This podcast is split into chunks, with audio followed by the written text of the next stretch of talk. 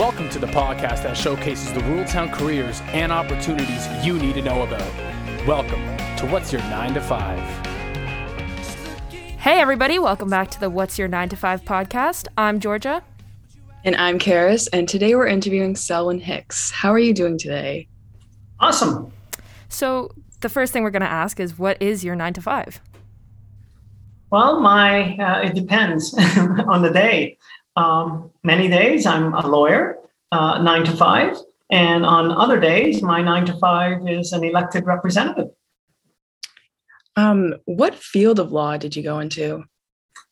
Okay, so um, I practice in a small uh, rural community.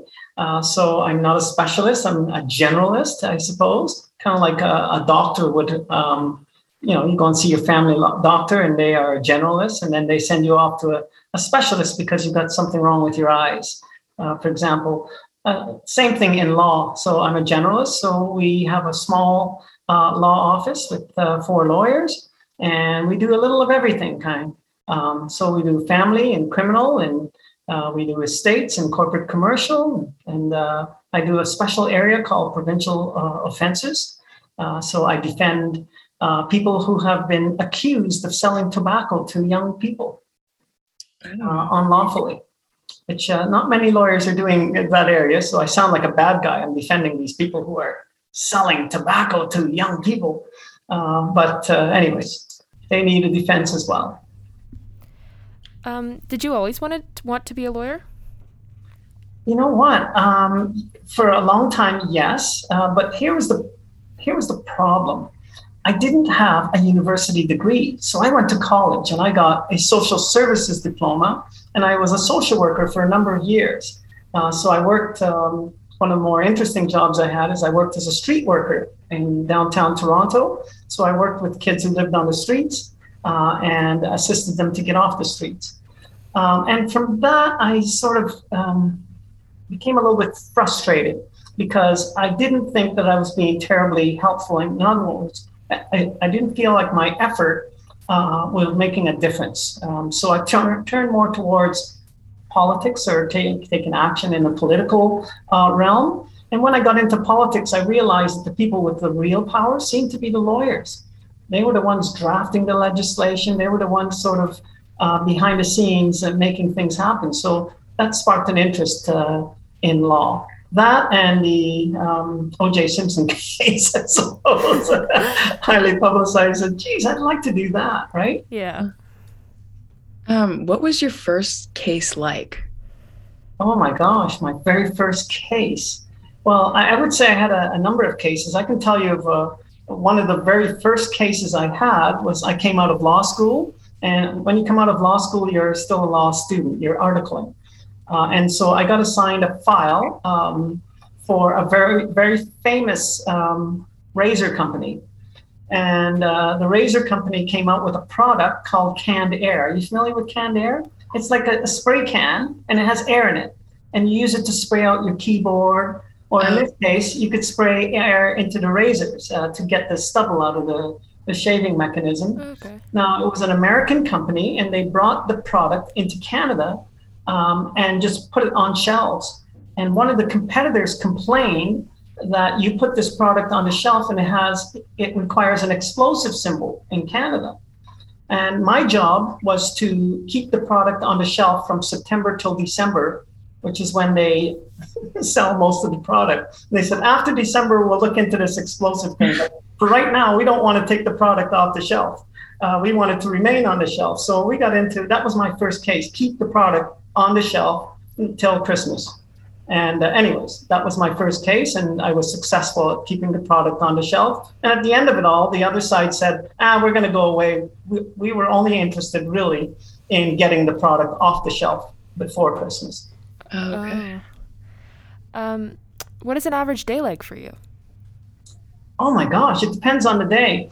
I have to tell you, if it's a day of the law, it could be so interesting or mundane uh, at times. So interesting means people come into you with all kinds of problems, and it's your job to help them find a solution. So people will come in with problems that you couldn't even make up. So that makes life kind of interesting because you know people's problems sort of the thing that keeps you entertained. But people get into all kinds of difficulties and they come into a lawyer usually when they've got something that they need help with, right? Uh, so that can keep uh, life uh, interesting. Sometimes you're going to court, and court always requires um, an enormous amount of preparation. So you've got to know your case cold, you've got to know your case law, you've got to know what it is that you're planning to do when you get into uh, court. And that can be exciting going to court, I suppose. I enjoy that the best, uh, going to court. And other days, it could be really mundane. You know, maybe you're doing paperwork or you're drafting a contract or you are drafting someone's will for them. Um, or you are signing off documents or whatever it may be. It could be very sort of boring.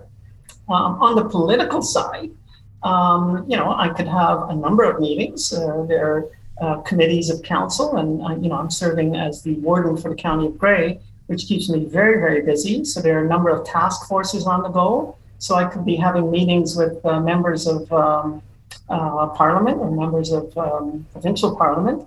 Um, I could be having a task force uh, meeting, or I could be having a council meeting.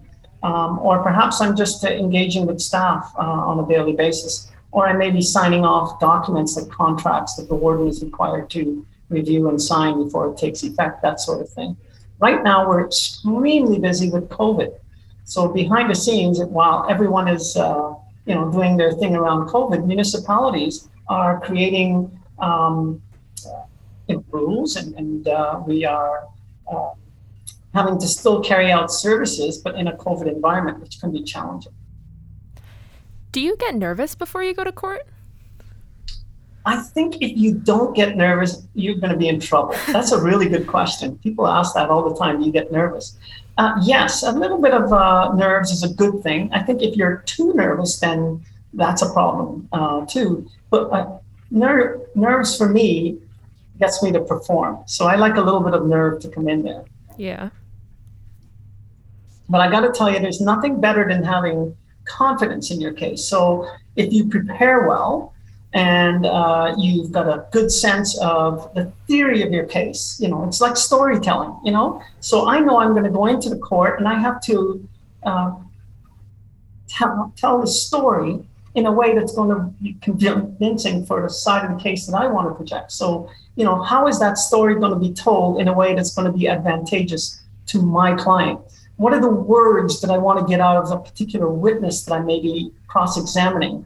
And how do those words contribute to the story that I want to tell? So I love that strategy. I love that. I'm putting a witness on the stand. And from this witness, my objective is to get them to say these five or six words that are really important to my story. And how am I going to get those words out of their mouth? Uh, and so my question are all related to getting that out of them. Um, and that's fun, in my opinion. So coming back to your your first case or the case you're talking about, how did you argue that? How did you argue like a can of air that had like explosive on it, like from September to December? Yeah. So keep in mind that there is the law, um, and then there's strategy. My um, the instructions that I got from my senior partner was keep the product off, um, sorry, on the shelf until Christmas. Uh, so how do I do that when the other side's saying you need to take that product off the shelf immediately because it requires an explosive signal uh, symbol which you don't have. Uh, first of all, that symbol wasn't required in the U.S. Uh, so we know in, in, accordance with U.S. law, law it, it didn't require the explosive symbol. Does it require the explosive symbol in Canada? So um, my strategy was to write to the other side and say, I've been retained, and uh, your argument is that this symbol is required. Uh, however, that still has to be proven. Let me do some research and get back to you. So then I write them and I say, I've been doing some research, and the research isn't really conclusive. I think we'd like to have an expert weigh in on some of the specifics under the uh, legislation to determine whether or not we require that explosive symbol. symbol and so I'm now uh, reaching out to some experts who are going to do some testing of the product and to see whether the symbol is required in Canada. Of course, all of this takes time. So then uh, uh, a few weeks before Christmas, I write to them I say, um, you know, the experts have now uh, completed the testing. And uh, in short order, we, sh- we will know whether or not the symbol is required. And when I know that, I'll let you know. Well, they finally wrote back to me and said, "We don't care anymore. You you win." um, what would you be doing right now if you weren't a lawyer? Oh my gosh. As a kid, I always wanted to be a pilot. I don't know, maybe, maybe I'd be a pilot uh, uh, right now. Um, but I can't imagine uh, a more uh, interesting uh, career. I love uh, being a lawyer. I like the fact that you're never bored.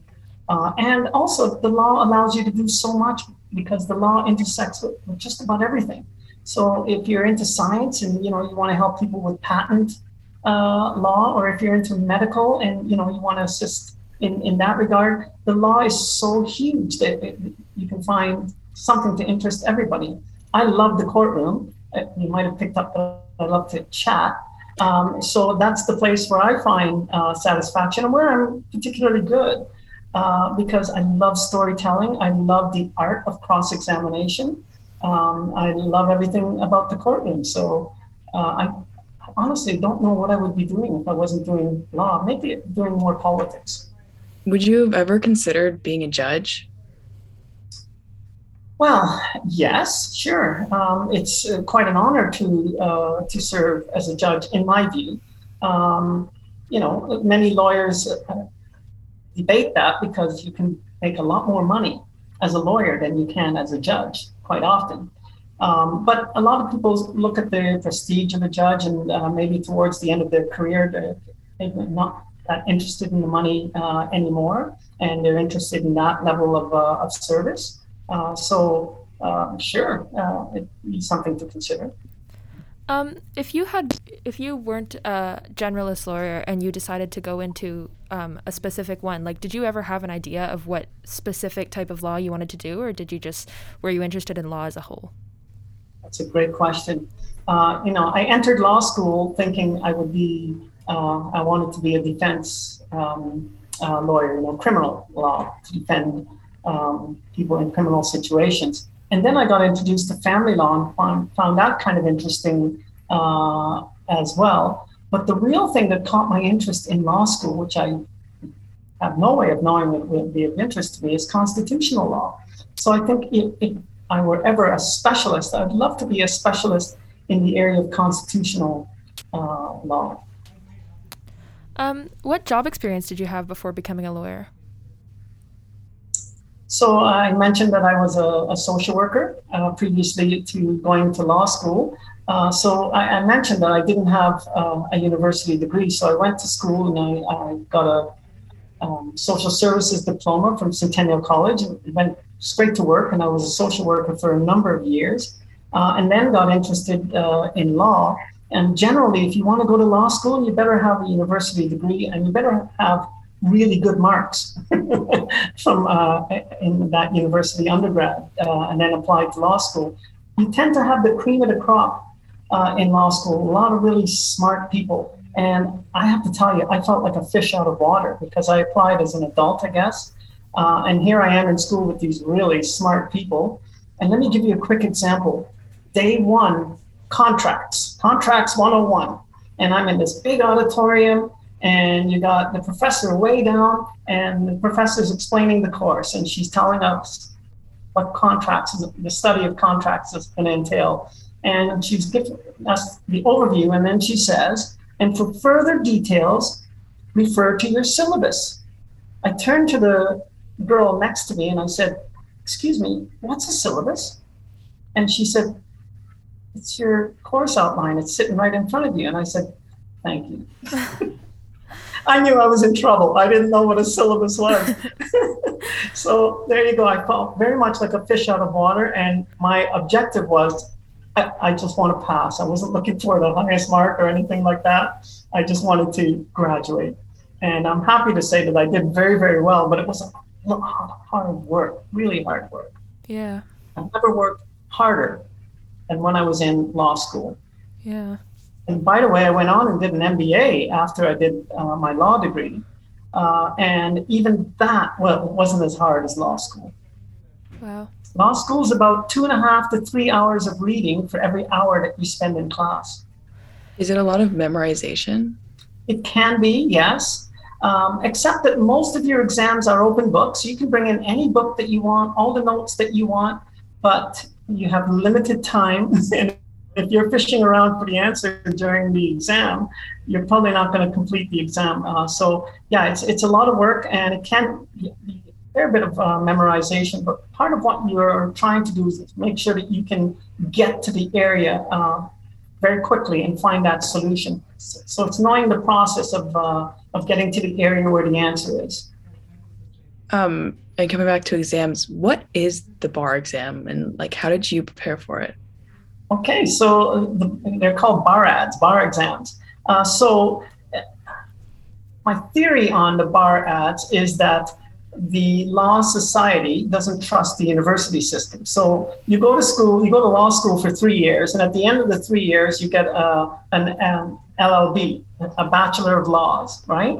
And so now you think, okay, I have a Bachelor of Laws, I should be able to go and work as a lawyer. Law society says, whoa, wait a second, you now have to pass our exam. So having a university degree alone is not good enough. So you're going to do our courses. And so now you're going to do um, courses in all of the, the major areas, and then you're going to write an exam at the end of their course. Those are known as the bar ads. It's not one exam, it's a series of exams that you're going to do. So you might do one on constitutional law, another one on contracts, another one on criminal law, and on and on. At the end of each of those courses that the Law Society um, offers, you write an exam. And when you pass the exam, it's proof to the Law Society that you have the knowledge that re- they require to call you to the bar. So you then get called to the bar after you write your um, your bar ads. It's a lot of exams. Wow.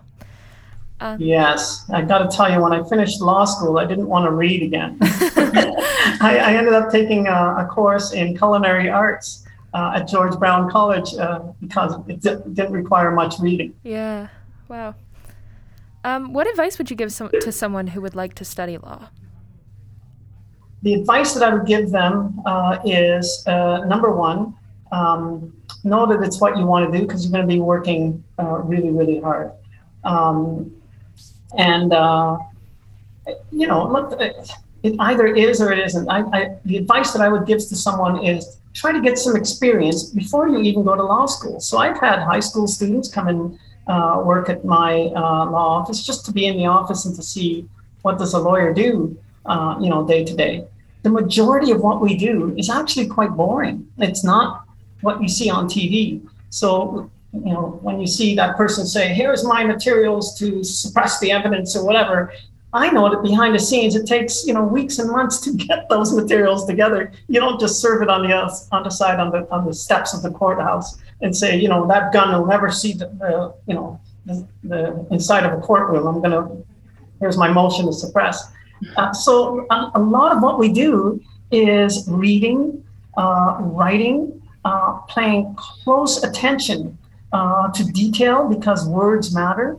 Uh, so, you know, when you're looking over a contract, you know, may or must or shall, uh, these words have a lot of meaning. So you have to read things with intent um, uh, very much. So I can remember back in law school learning that right off the bat because I served in a community legal aid clinic, which law students get to do. So while you're attending law school, you can, uh, you know, practice a little bit by working in the legal aid uh, clinics. One of the cases I had was uh, a young guy uh, who had passed a vehicle on a roadway. So he was impatient and he was in the roadway and the guy had his left blinker on in front of him and he didn't want to wait for this guy because you know he didn't want to wait. So he put two wheels on the gravel and two wheels on the roadway and passed that gentleman and went around him. So the two or three other people and they all received tickets uh, for passing off a roadway. So here I am having to defend this person. How to defend a person? You got a ticket for passing unlawfully off the roadway. My first argument was, Your Honor, he wasn't off the roadway, he was on it. And judge very quickly said he was on the roadway. Okay, well, did he unlawfully um, pass? And start to look at the words now. And when you read the legislation, it says you must overtake and pass another vehicle off the roadway. So I started looking up the words. Well, what does overtake mean and what does pass mean? These things have meaning. And it d- didn't say overtake or pass. It says you must overtake and pass, which tells you that they're not the same thing. You have to overtake and you have to pass. So they can't mean the same thing. They must mean different things. So what do they mean? So I go and I look up pass. The word pass is to come to and go beyond. So if you come to something and go beyond it, you've passed it. But then when I look up overtake, it's to come to and go beyond in a course of motion. So figure you're on the highway, you're behind somebody, you're both moving, right? And you're behind the person, but you're going at a greater rate of speed. So you come up to the person and then you overtake the person. So overtake has to be in motion. Both vehicles have to be in motion. So guess what my defense was? The vehicle that he passed, he passed it, but he has to pass and overtake it. He could not have overtaken the other vehicle because it was not in motion. And he has to do both elements. So this is this is the fun we get to have. You know, you, you look at words and words have meaning and you make your argument. Anyways, I did I was successful in that case. but that's the creativity that you have to put to your arguments. Wow, that's really cool. Um, so to end off this interview, we're going to play a little game that we're calling Five Seconds. Um, and if you don't know how to play, we basically name a category, for example, movies, and you have to name three of them in five seconds. Okay, I'm going to struggle with this. I know. um, so the first category is three fields of law. Three fields of law. Well, easy: constitutional, uh, contracts, and criminal. Second one, three movies that involve law. Oh my gosh. Um, there's so many of them. Why can't I think of?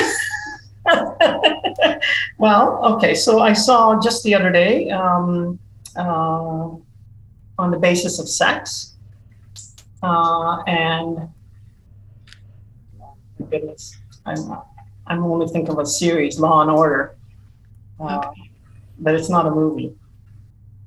And what's the other one filmed in Toronto, which is kind of fun, with Meghan Markle? If I had to say one, I'd say Legally Blonde. oh yeah, that's true. Yeah. Are you thinking yeah. of Suits? Or who? Suits is that the one that you're thinking of? No, it's a series. So come on, Meghan Markle. Markle's in it. Um, uh, Ah, anyways, I can't remember it. I'm terrible. I'm sorry. Not good at that. Um, um, third is three famous criminal cases. Oh, okay. Um, famous. Gosh, you'd have to almost pick a, an area of law, but uh, I would say the Persons case um, that's a case in which uh, women argued to become persons in law in Canada. Um, um, gosh, I, I, can think of areas of law and having a, a, the case that stood for thin skull uh, rule. Uh, means you get your you get your victim as you get them, even if they have a thin skull. Um, Delgamuukw, hmm. a very famous case uh, enshrining um, Indigenous rights. Three most common reasons people hire a lawyer. Um, well, usually it's breach of contract. That's uh, the biggest area. Um, so you you entered into a contract and you, you allege that the other side didn't uh, do their side of the contract, that they breached uh, the contract. Um, you've done something stupid and uh, you got yourself a ticket or worse, a charge, and you now want to be defended. Or uh, simply you're buying a house and you want to make sure that the house that you're buying is legitimate and you want a lawyer to assist you yeah. uh, with the with the purchase. Um, last one: three things people think are laws but are not. Oh my goodness! I don't know what that would be. You think it's a law, but it's not a law. I have no idea. All good. That's I don't think I could name. Help me with that. People think it's a law, but it's not a law. Yeah, I've I couldn't think of one. I know a lot of times people think, I do this in grade 11 classes when I go and speak to them. Um, they think that the charter, that you have charter rights against each other. So, do I have a charter right against you? And do you have charter rights against me? Do you know what the answer to that is? I do not. The answer is no. Charter rights only apply against government. So, I have charter rights against the government. So the, the charter prevents the government from infringing the rights that I have. Okay, so it applies only to government or government actors. So a lot of people are of the belief that the charter applies to between persons. It does not. Human rights apply between person to person. So you, if you uh, refuse to hire me because uh, I am uh, gay, okay, uh, I, disclose to you I'm gay, and you say, geez, you know, no thanks. Um, well, that would be a violation of my human rights. So now you have violated my human rights. Um, but charter uh, rights are only against government. Oh. Does that help? I don't know. Yeah, no, that makes sense. Um, th- that's everything we have for you today thank you so much for coming on the podcast. I actually am way more interested in law than I was before this interview. So. Oh, good, good. I'm glad to hear that. It's an exciting field. I love it. And, uh, anyways, thank you for having me. Yeah. And for the listeners, I hope you enjoyed this episode, and we will see you next time on What's Your 9 to 5.